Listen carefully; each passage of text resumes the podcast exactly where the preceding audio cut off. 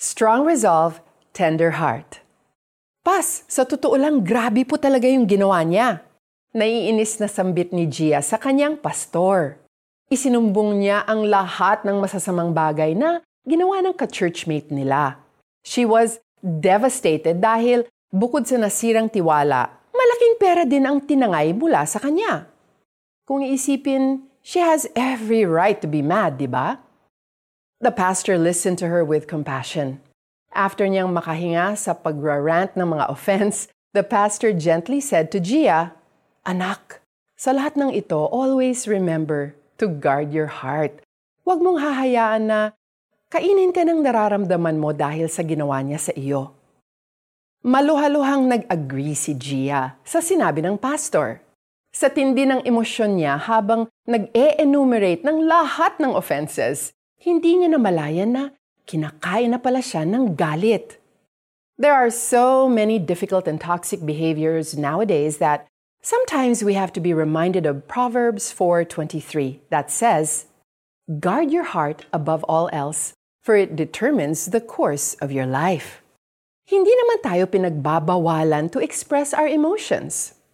Ipinapaalala lamang sa atin ni Lord that our hearts must be the breeding ground of love, not hate. Tulad natin, naranasan din ni Jesus ang mga toxic behavior ng mga tao sa paligid niya. But Jesus' strong resolve was to always focus on His Father and to do His mission with a loving and tender heart. If you've been betrayed, abused, manipulated, and you feel completely drained from toxicity, don't be afraid.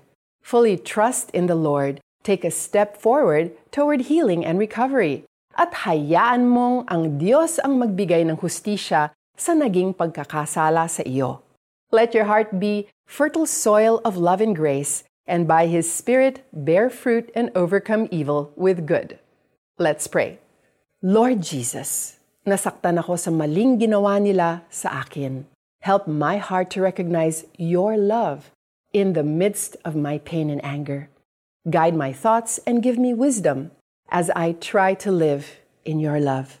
In Jesus' name, Amen.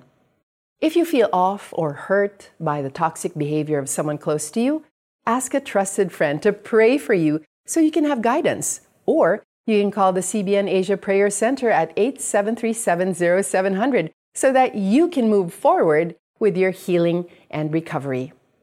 Ang puso mo'y ingatang mabuti at alagaan pagkat iyan ang siyang bukal ng buhay mong tinataglay. Kawikaan 423.